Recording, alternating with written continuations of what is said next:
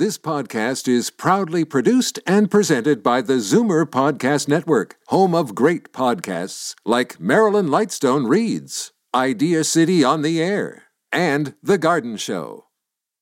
You're listening to an exclusive podcast of Fight Back on Zoomer Radio, heard weekdays from noon to one.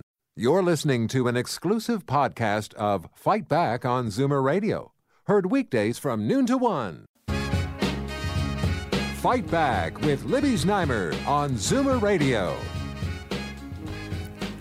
Welcome back. Well, the Conservative Party of Canada's leadership convention is less than two weeks, with candidates making their final pitches to Canadians as to why they should be the next leader of the loyal opposition in Ottawa. Michael Chong is MP for Wellington Halton. He's widely considered to be a red Tory. And uh, the conventional wisdom is that he will be hampered by his support of a carbon tax.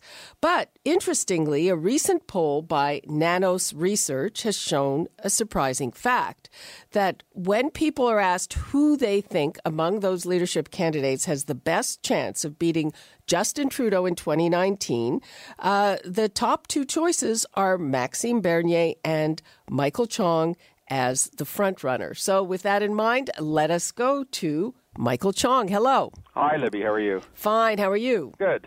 Well, uh, uh, what do you make? A lot of people call you a red Tory. Is that a good thing or a bad thing? Is it accurate?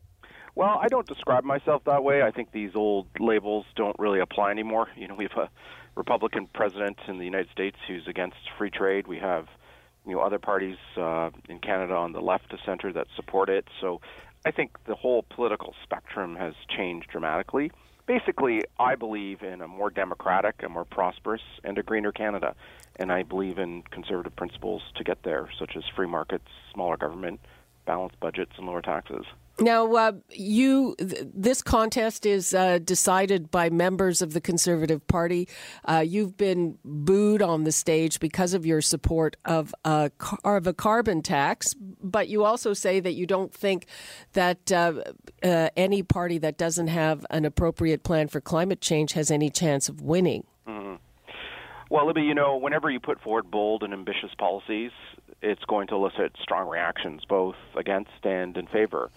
Uh, we decided in this leadership race that we wanted to put forward a bold and ambitious agenda for the country, uh, an agenda that would not only make our economy greener, but also create more prosperity. And of course, there are strong opinions on it.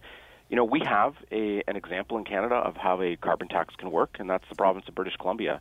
BC implemented a revenue neutral carbon tax back in 2007. It's been in place for about 10 years now it has produced amazing results. BC has reduced emissions, it has the lowest income taxes in Canada, and it has the fastest growing economy. So the BC model proves that you can both reduce emissions and grow the economy. It's a model that I want to export to the other nine provinces in the Federation. And why do you think there's so much resistance to it in your party? Or, or do people deny climate change? What's the deal? Well, I think there's the party campaigned against uh, a carbon tax uh, for the last number of years, and I think we need to re-examine that position. That's why I proposed it during the race. But change is never easy. People, naturally, myself included, are resistant to change, and so I think that's been the challenge that uh, the party needs to change, and change is never easy to make happen. Well, it, it's interesting that here in Ontario, uh, the PC leader uh, Patrick Brown he supports a carbon tax. That's right, and the reason is simple. It's going to be a lot cheaper than any other system because with a carbon tax, you eliminate green programs, green subsidies, green regulations. You shrink the size of government because you reduce the number of green regulations and green bureaucracy that you need. And so you also uh, reduce the cost to reduce emissions because you're using the power of free markets. And so that's why conservative leader Ontario Conservative leader Patrick Brown is proposing a carbon tax. That's why I'm proposing it.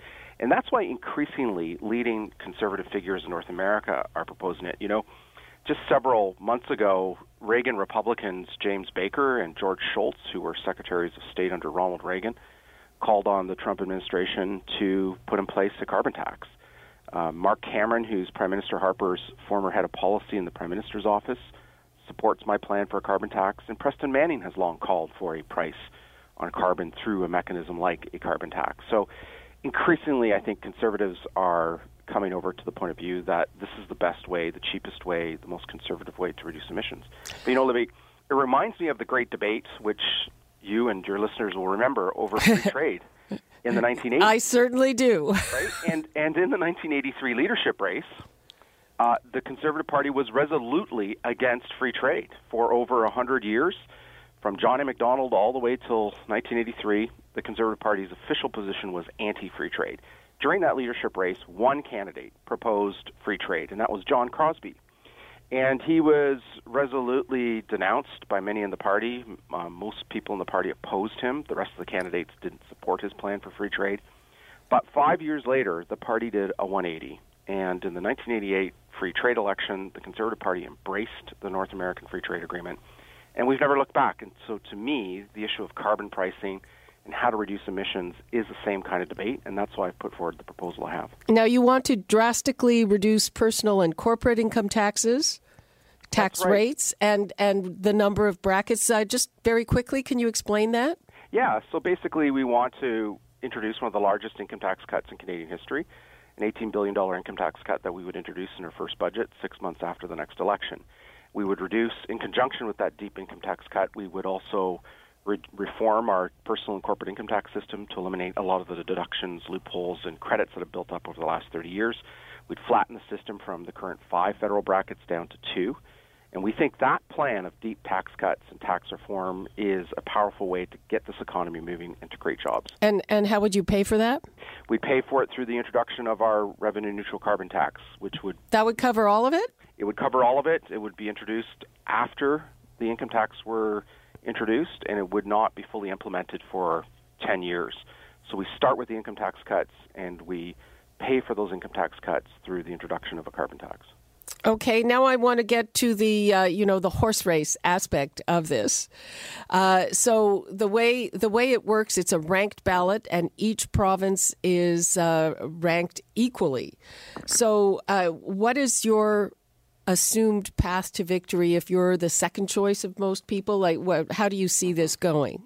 So, Libby, every single riding in the country is weighted equally. So there's 338 ridings, and so what that means is that a riding with, is, let's say, 100 members in downtown Vancouver has as much weight, as much say in who the leader will be as a riding, let's say, in rural Ontario with 2,000 members. And so what that means is that cities have an outweighed outweighed uh, size, outweighed say in this leadership race. And mm-hmm. so Toronto, Montreal, Vancouver alone, those three city regions will have about 40% of the final vote for the party. So we've been focusing on areas where uh, those votes are, and we think that we're, we're going to do well in those city regions. Mm-hmm. And w- when you say do well, you as a first choice, you as a second choice? Well, our goal is to try to get 15% on the first ballot. Um, we think what's critical in this leadership race is getting out the vote. In the last leadership race, when Mr. Harper won back in March of 2004, only 37% of Conservative Party members actually voted. And so we expect somewhere in the same range to vote. So those campaigns that can get out two thirds or 75% of their supporters are going to do a lot better on that first ballot than people expect. And what, exactly what do you think? What do you think is going to happen with all those O'Leary uh, supporters or people who bought the memberships? Are they going to come out and vote? Are they going to support Max Bernier? I think some of them will stay home because they're disappointed their guy did not complete. I think some of them will go to Maxime. I think some of them will come to us. In fact, I know some of them have already come over to us. Some of the organizers that uh, Kevin O'Leary had in New Brunswick, for example, in the Miramichi, have joined our campaign to support us. So I think a lot of those votes will scatter across all the different candidates, and some of them will stay home. Uh, you're on record as saying you, you would not contemplate doing something, getting together with other candidates to stop Max Bernier. That's right. I think it's up to party members to decide who the leader will be. I trust their judgment. I also don't think it's productive to try to stop any one candidate. I think we have an election for leader for a reason. It's up to those party members to make that decision. I also don't think coalitions work in this kind of a leadership race. You know, it's not like the old delegated conventions of decades past where you'd have some 3,000 delegates at a national convention and those 3,000 delegates voted on who the leader would be. And where you know a particular candidate might have the support of let's say three, four hundred delegates, and could cajole those delegates to go over to a particular other candidate. You know, we're in a leadership race where there are 260,000 party members. They're going to make their own mind up about who they will support in this race, and I think as a leadership candidate, we should respect that. Mm-hmm. And uh, do you think that uh, he's the front runner? Should he win? Do you think his uh, libertarian ideas are too radical for Canada? Well, I think I've said to people in this race that if you don't like some of the extreme policies that Maxime Bernier has proposed, should take a look at Michael Chong's policies. Uh-huh. You know, some of the policies he's proposed, I think, are are will not win us the next election. For example, he's proposed to eliminate federal funding for public health care. Uh, this is public health care is Canadians' most cherished social program. It consistently is the most important thing, political issue for Canadians, and I think proposing to eliminate federal funding for public health care is a non-starter. Uh, you know, he's proposed to, you know, reopen the equalization formula. He's proposed to, you know, do a number of other things that I think would uh, lose us votes in the next election.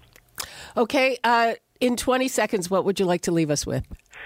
Well, I'd like to leave you with the, the pitch that I think I've got the experience and the program to take the Conservative Party forward. I'm a I'm a kid of immigrant parents from a Chinese immigrant father from Hong Kong and a Dutch immigrant mother from the Netherlands. I'm married. My wife and I have three young boys, and we live on a farm in southern Ontario. So I represent, you know, the best of what this country is all about. And if people support me for leadership, my commitment is to build a much bigger, inclusive Conservative Party that can take on the Liberals and win in 2019. Okay, Michael Chong, good luck to you, and thank you so much for being with us. Thanks for having me, Libby. You're listening to an exclusive podcast of Fight Back on Zoomer Radio, heard weekdays from noon to one. You're listening to an exclusive podcast of Fight Back on Zoomer Radio, heard weekdays from noon to one. You're listening to an exclusive podcast of Fight Back on Zoomer Radio, heard weekdays from noon to one. This podcast is proudly produced and presented by the Zoomer Podcast Network, home of great podcasts like Marilyn Lightstone Reads, Idea City on the Air, and The Garden Show.